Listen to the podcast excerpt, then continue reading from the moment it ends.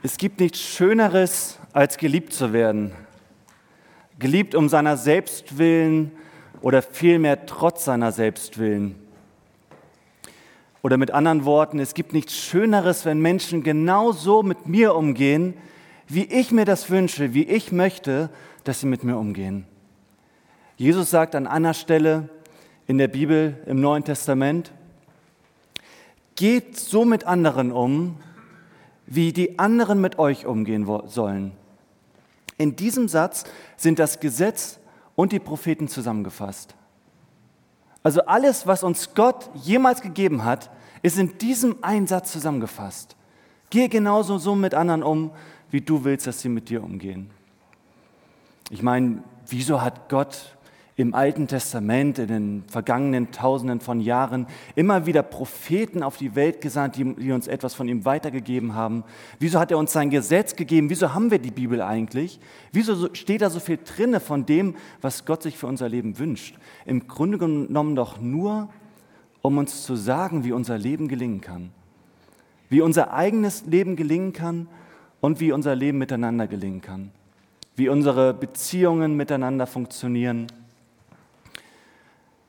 wie das bestmöglich aussehen kann. Liebe. Liebe ist die Antwort. Liebe ist die Antwort auf unsere Fragen. Liebe ist die Antwort auf Kriege, auf Streitereien, auf Konflikte. Liebe ist auch die Antwort, die Jesus einem Schriftgelehrten gibt, als dieser zu Jesus hingeht und ihn fragt, Jesus, was muss ich tun, um vollkommenes Leben zu haben? Um vollkommenes Leben zu haben, hier im Hier und Jetzt und in der Ewigkeit. Was muss ich tun, um mit Gott und mit anderen Menschen im Rein zu sein?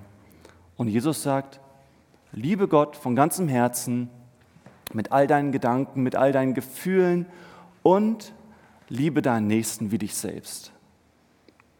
Und dieser Schriftgelehrte, der gibt sich mit dieser Frage nicht zufrieden und er fragt, ja, aber wer ist denn mein Nächster? Wer ist mein Nächster? Und eigentlich, eigentlich hätte dieser Schriftgelehrte die Antwort wissen müssen. Der Nächster, das war damals ein Begriff, den kannte man eigentlich. Nächster, das war ein Synonym für Familie. Damals, das Volk Israel bestand ja aus zwölf Stämmen. Und mein Nächster, das war nur jemand, der zu meinem Stamm dazugehörte. Jemand, der sich zu meiner Sippe zählte, jemand, der so dachte wie ich, der so aussah wie ich, der dieselbe Biografie hatte wie ich, das war mein Nächster, aber jemand von einem anderen Stamm, dem musste man nicht helfen. Das war nicht mein Nächster. Den musste ich nicht lieben. Und dieser Mann gibt sich nicht zufrieden. Er fragt, ja, aber Jesus, wer ist mein Nächster? Definiere Nächster für mich. Und daraufhin erzählt Jesus die Geschichte vom barmherzigen Samariter. Einige von euch kennen die. Da ist so ein Mann, der begibt sich auf eine gefährliche Reise von Jerusalem nach Jericho. Und diese Reise, dieser Weg ist wirklich relativ gefährlich. Da kam es öfter mal zu Raubüberfällen. Die Menschen damals wussten das. Auch der Schriftgelehrte, dem Jesus diese Geschichte erzählte, der wusste das auch. Und dann erzählt Jesus ihm, ja, dieser Mann begab sich auf, diese, auf diesen Weg. Und an einer Stelle wurde er von Räubern überfallen und die Räuber schlugen ihn kaputt, treteten noch ein paar Mal nach. Und die, die, die schlugen ihn wirklich halbtot. Die rissen ihm das letzte Hemd vom Leib, raubten ihn komplett aus und ließen diesen armen Kerl am Verbluten, halbtot am Wegesrand liegen. Wirklich in einem solchen Zustand, dass dieser Mann sich nicht mehr selbst helfen konnte. Dass der da lag und auf fremde, auf äh, fremde Hilfe angewiesen war. Und dann sagt Jesus, ja, und dann kommen so zwei religiöse Führer vorbei. Beide sehen diesen Mann, bleiben vielleicht kurz stehen, aber nicht lange genug, um Empathie zu fühlen und machen einen sehr weiten Schritt über den armen Verletzten herüber und gehen einfach weiter. Und dann sagt Jesus, kommt ein Samariter des Weges entlang. Und wir denken vielleicht alle, okay, Samariter ist ja nichts dabei. Aber für den Schriftgelehrten, dem Jesus diese Geschichte erzählt, für den war Samariter fast ein Schimpfwort. Samariter für, für einen religiösen, für einen frommen Jude war Samariter, das, das, das war das Letzte. Die Juden, die hassten die Samariter. Für sie waren sie Gottlose. Solchen Menschen musste man nicht helfen. Und dieser Samariter, der sieht den Verletzten und beugt sich zu ihm runter, macht so eine Art Erstversorgung, behandelt dem seine Wunden und Verletzungen mit Öl und Wein steht da, so machte man das damals. Und dann hebt er ihn auf sein Reittier auf und opfert sich für diesen Samariter auf. Und dann fährt er mit ihm, geht er mit ihm zur nächsten Herberge, pflegt ihn dort weiter und sagt dann zu dem, zu dem Herbergswirt, hier sind schon mal zwei Denare und egal was das kostet, egal wie lange das dauert, ich komme wieder und werde den Rest des Betrages bezahlen. Egal wie lange es dauert, egal wie, bis, bis der wieder auf den Beinen ist, pflege ihn gesund, ich bezahle alles für ihn. Also dieser Samariter opfert sich völlig für, den, für, den, für diesen armen Mann auf. Und Jesus erzählt die Geschichte und ist fertig und fragt den Schriftgelehrten, wer ist dem ein Nächster geworden, der unter die Räuber gefallen ist? Und der Schriftgelehrte sagt ganz kleinlaut so, ja, der, der Barmherzigkeit gezeigt hat. Was Jesus hier tut mit dieser Geschichte ist, er, er weitet diesen, diesen Begriff Nächster komplett aus. Er bezieht ihn auf jeden. Er sagt, jeder ist dein Nächster. Du solltest jeden lieben. Auch den Menschen, den du vielleicht nicht leiden kannst. Auch den Menschen, der dich vielleicht verletzt hat. Auch der Mensch, der dir vielleicht nicht helfen würde. Auch den Menschen, den du überhaupt nicht leiden kannst. Liebe immer und überall. Liebe auch dein Chef, Vielleicht hast du einen Chef, der dir viel zu wenig abgibt von den Gewinnen der Firma und sich die eigenen Taschen nur vollstopft. Und es kommt viel zu wenig bei dir an. Oder liebe deinen Arbeitskollegen. Vielleicht ist dein Arbeitskollege unmöglich, macht nur Stress. Du gehst einfach schon ungern zur Arbeit, weil du weißt, da ist, da ist dieser Typ, der, oh, und jetzt hat er auch noch angefangen, schlecht über dich zu reden. Liebe diesen Menschen. Liebe deinen Nachbarn, obwohl dein Nachbar total rücksichtslos ist. Der macht abends um elf noch die Musik an, dann trampeln die Kinder dir auf dem Kopf rum. Der ist so rücksichtslos. Liebe deinen Nachbarn, liebe deine Eltern. Vielleicht, ich weiß nicht, was du für Eltern hattest, vielleicht haben deine Eltern dich nie geliebt. Liebe deine Eltern. Oder liebe deinen Partner obwohl du dir vielleicht gerade denkst, also im Moment hat es mein Partner wirklich nicht verdient, geliebt zu werden. Im Moment hat er sich meine Liebe wirklich nicht verdient. Liebe deinen Partner. Und merkt ihr, wie, wie anspruchsvoll das ist, was Jesus hier sagt? Ich meine, wir, lesen, wir hören immer so diese Geschichte vom barmherzigen Samariter und denken, ach, Barmherzigkeit, das ist so was Schönes. Aber das ist so schwer. Das ist so schwer, das, das, das zu tun. die Frage ist, wie? Wie können wir das schaffen? Wie, wie können wir diese Menschen lieben? Ich meine, bei manchen Menschen fällt uns das leicht, aber bei denen, die sich wirklich daneben benehmen? Ich habe mal in der Bibel nachgeschaut und die Bibel, die Bibel spricht sehr viel über Liebe. Gott ist nicht nur der Erfinder des Lebens, sondern er ist auch die, der Erfinder der Liebe. Und es gibt einen Text, den finde ich wunderschön und den möchte ich einmal vorlesen.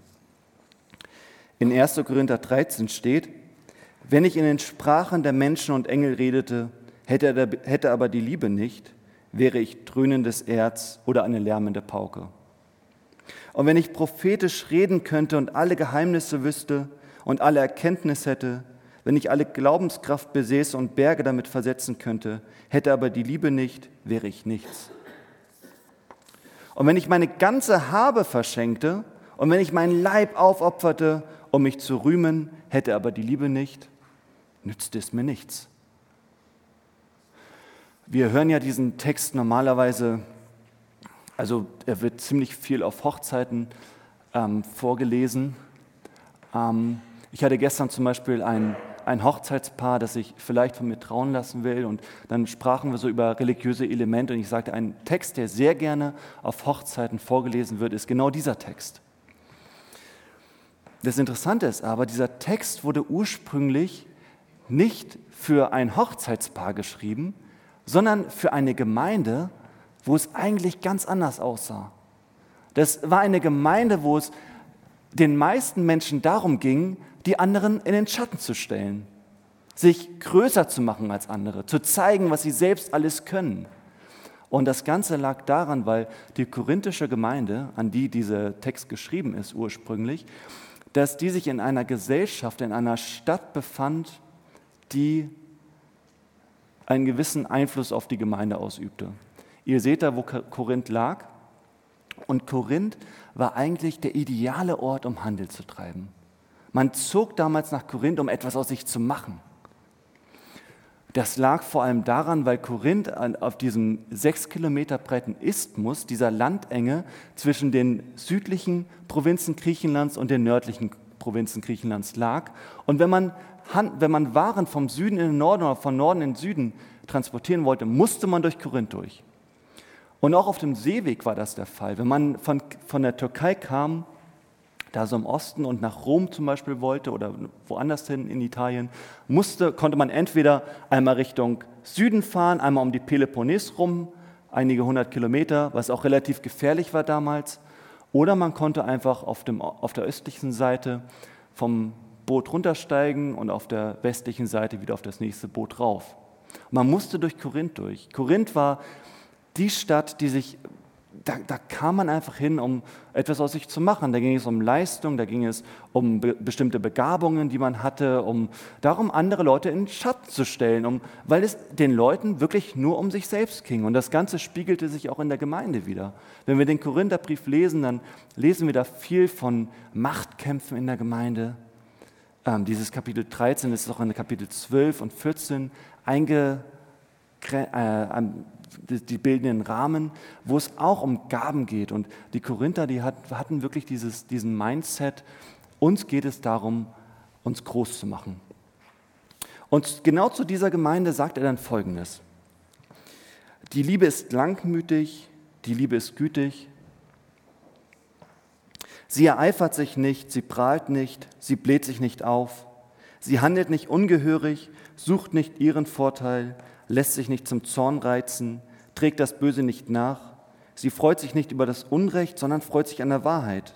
Sie erträgt alles, glaubt alles, hofft alles, hält allem stand. Die Liebe hört niemals auf. Ich finde es ganz interessant, dass in diesem Text nicht nur steht, was Liebe ist und was Liebe tut, sondern in diesem Text steht auch drin, was Liebe nicht ist. Und wenn wir uns so anschauen, was Liebe nicht ist, dann sehen wir, dass all diese Dinge etwas mit Angst zu tun haben. Im Grunde genommen gibt es nur diese zwei Hauptantriebe, diese zwei Hauptmotivationen. Entweder ich handle aus Angst oder ich handle aus Liebe. Die Korinther, die hatten Angst davor, zu kurz zu kommen. Sie hatten Angst um ihren eigenen Wert. Und das, was Jesus hier in Philippa 2, 3 bis 4 sagt, in Demut schätze einer den anderen höher als sich selbst. Jeder achte nicht nur auf das eigene Wohl oder den eigenen Vorteil, sondern auch auf das der anderen. Das war in Korinth ganz anders. In Korinth, da wäre man nie auf die Idee gekommen, irgendwie den anderen höher zu achten als sich selbst, weil man im Grunde genommen sich selbst als die Mitte der Welt empfand. Die Menschen hatten im Grunde genommen Angst um ihren eigenen Wert. Und genau das beschreibt Paulus in diesem Text. Zum Beispiel sagt er, die Liebe ist nicht neidisch. Wann, wann bin ich neidisch? Wann zeige ich Neid? Im Grunde genommen doch nur, wenn ich dem anderen etwas nicht gönne. Wenn ich beispielsweise am Job, der andere wurde befördert und ich werde neidisch, dann hat das doch etwas damit zu tun, dass ich Angst habe, dass ich selbst nicht befördert werde, dass der andere jetzt irgendwie besser ist als ich. Oder dann steht da, die Liebe ist nicht prahlerisch, die Liebe bläht sich nicht auf. Ich meine, das muss ich doch nur machen, wenn ich irgendwie Angst habe um meinen eigenen Wert. Ich meine, ich hatte Leute in der Klasse, die haben dann irgendwie, sind dann in die Schule gekommen und haben gesagt, guck mal, ich habe jetzt hier das neueste iPhone. Das mache ich doch nur, um mich selbst aufzuwerten, weil ich Angst habe um meinen eigenen Wert. Dann steht da, die Liebe ist nicht selbstsüchtig. Ich meine, das hat auch was mit Angst zu tun. Wieso muss ich selbstsüchtig sein? Wieso muss ich mich selbst als die Mitte der Welt betrachten, doch weil ich eigentlich Angst habe, weil ich allen das zeigen muss, wie groß ich bin, weil ich denke, dass wenn ich das nicht zeige, ich viel zu wenig wert bin. Dann steht da, die Liebe ist nicht verbittert, die Liebe rechnet das Böse nicht zu. Und das ist eigentlich das genaue Gegenteil von Vergebung. Vergebung hat ganz viel mit Liebe zu tun, aber wenn ich jemandem vergebe, dann birgt das auch eine gewisse Gefahr. Ich habe Angst, dem anderen zu vergeben. Deswegen muss ich das Böse zurechnen. Und noch eins, die Liebe hat keine Freude an der Ungerechtigkeit. Ich musste da so an Mobbing denken. Wenn ich so an meine Schulzeit denke, da gab es eigentlich in fast jeder Klasse jemanden, der gemobbt wurde. Und warum bin ich da nicht immer eingegriffen? Im Grunde genommen doch aus dem Grund, weil ich Angst habe, weil ich Angst hatte, dass ich dann zum Mobbingopfer werde. Deswegen konnte ich nicht aus Liebe handeln. Warum lieben wir oftmals nicht? Weil wir Angst haben. Weil wir Angst haben um unseren eigenen Wert. Und diese zwei Dinge widersprechen und beißen sich tierisch. Ich habe mal ein, eine Illustration mitgebracht. Ein hartes Herz. Und das steht für diese Angst. Oftmals entscheiden wir uns wirklich für das harte, kalte Herz, weil wir Angst haben vor Verletzung. Weil so ein hartes Herz viel weniger verletzbar ist, viel weniger zerstörbar ist als ein weiches Herz. Und ich meine, so ein hartes Herz ist auch relativ hässlich. Menschen, die lieben, sind hübsche Menschen, schöne Menschen. Und dieses harte Herz ist auch relativ schwer. Wenn ich mit diesem harten Herzen durchs Leben gehe, dann beschwert das auch mein ganzes Leben. Wenn ich ein weiches Herz habe, wenn ich liebe, dann bedeutet das ein Stück Selbstbestimmung für mich. Also oftmals handeln wir aus Angst. Ich, vielleicht, vielleicht hast du Angst vor dem klärenden Gespräch mit deinem Arbeitskollegen. Weil du denkst, du hast Angst, dass du befürchtest, dass es super unangenehm, super anstrengend wird und deswegen gehst du dem Arbeitskollegen lieber aus dem Weg. Oder manche Menschen, die, die, die haben Angst vor dem, was jetzt in den letzten Jahren passiert ist, dass hier so viele Flüchtlinge hergekommen sind. Manche Menschen, die denken, ja, aber wenn hier die ganzen Flüchtlinge herkommen, dann wie wird dann Deutschland in 20 Jahren aussehen? Und sie haben Angst vor der Zukunft und deswegen wählen sie die AfD. Oder es gibt Menschen, die, vielleicht gibt es auch hier Leute, die haben gerade Angst vor ihrem Partner, weil sie gestern im gestrigen Streit wieder so runtergemacht wurden vom Partner und sie haben Angst zu sagen, ich liebe dich, weil sie befürchten, dass der andere sagen könnte, ja, ich liebe dich im Moment nicht. Und deswegen verschließen sie sich und zeigen sich hartherzig dem anderen gegenüber. Was ist die Lösung? Wie können wir damit umgehen? Wie können wir unsere Angst loswerden und unsere Menschen mehr lieben? Wie kann das möglich sein?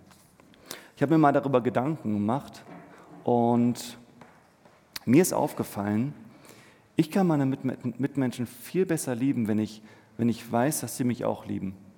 Ich kann zum Beispiel den Jürgen lieben, wenn, ähm, wenn ich weiß, okay, der hält mich für einen wertvollen Mitarbeiter dem, dem bedeute ich was. Ich kann, ich kann Debo lieben, wenn ich weiß, sie liebt mich im Moment auch, da ist alles klar.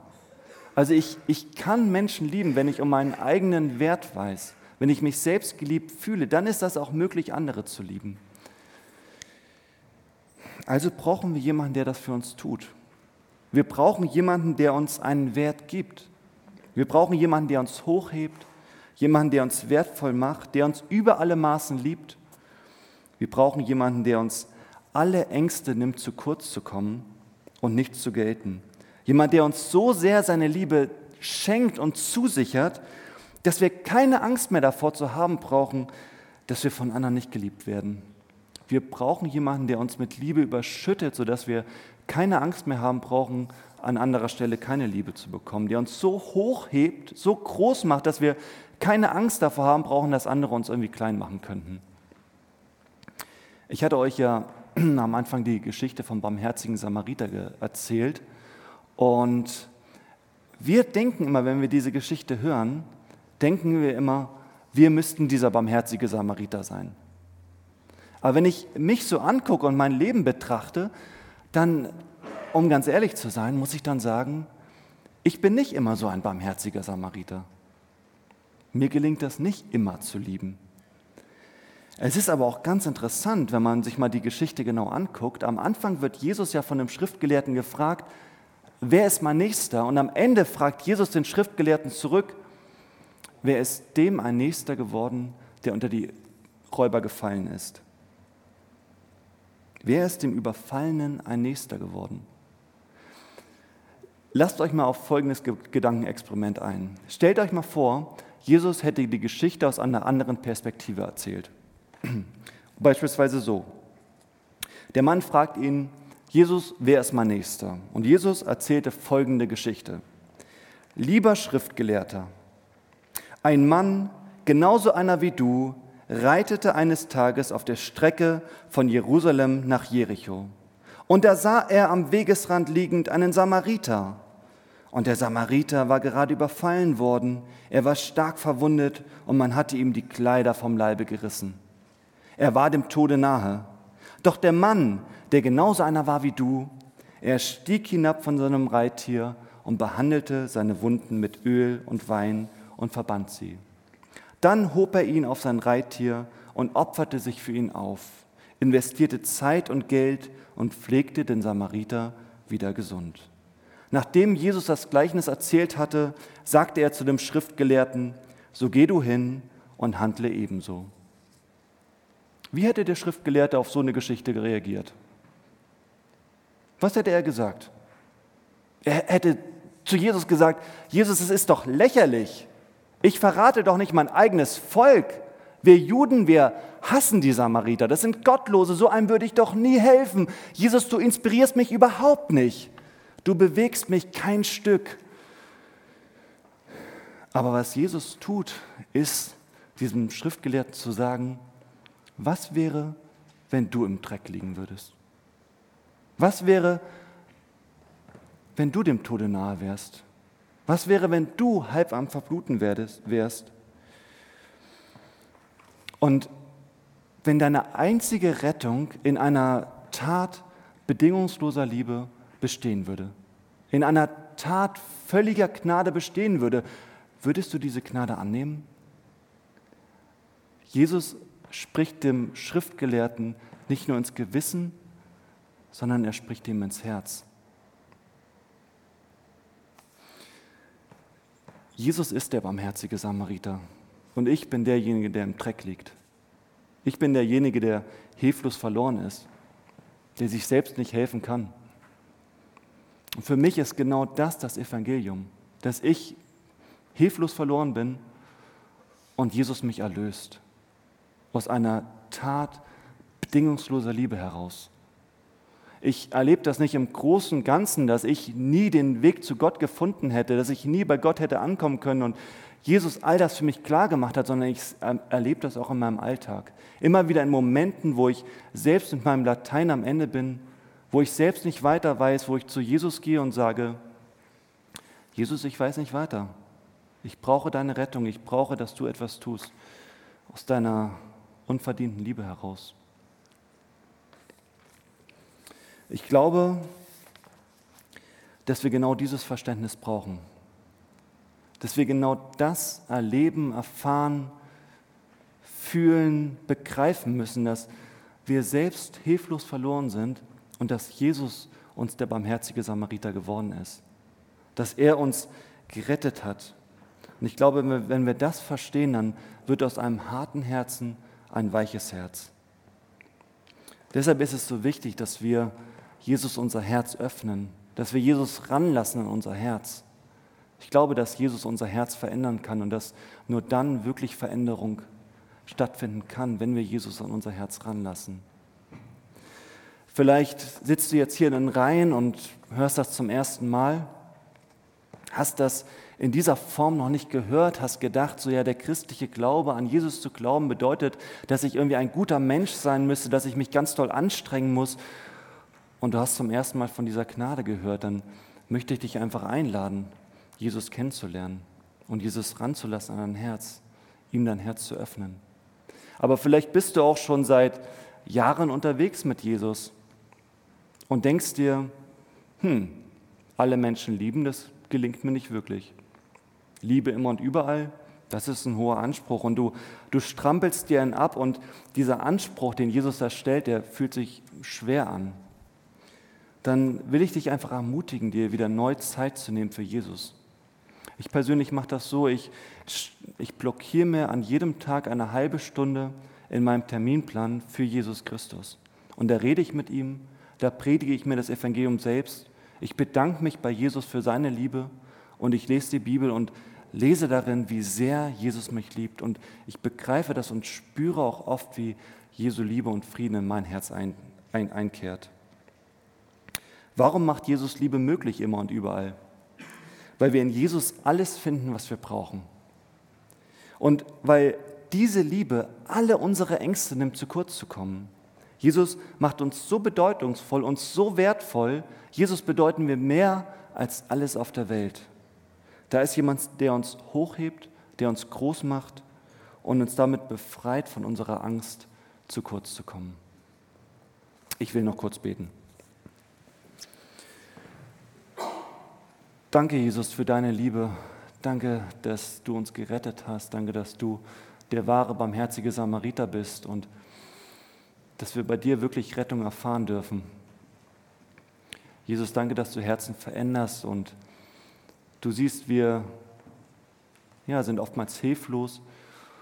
Und ich möchte dich einfach bitten, Jesus, dass du uns aufhilfst, dass du uns sozusagen gesund machst, wo wir gesund gemacht werden müssen und dass du uns mit deiner Liebe überschüttest an dem heutigen Tag und in der vor uns liegenden Woche.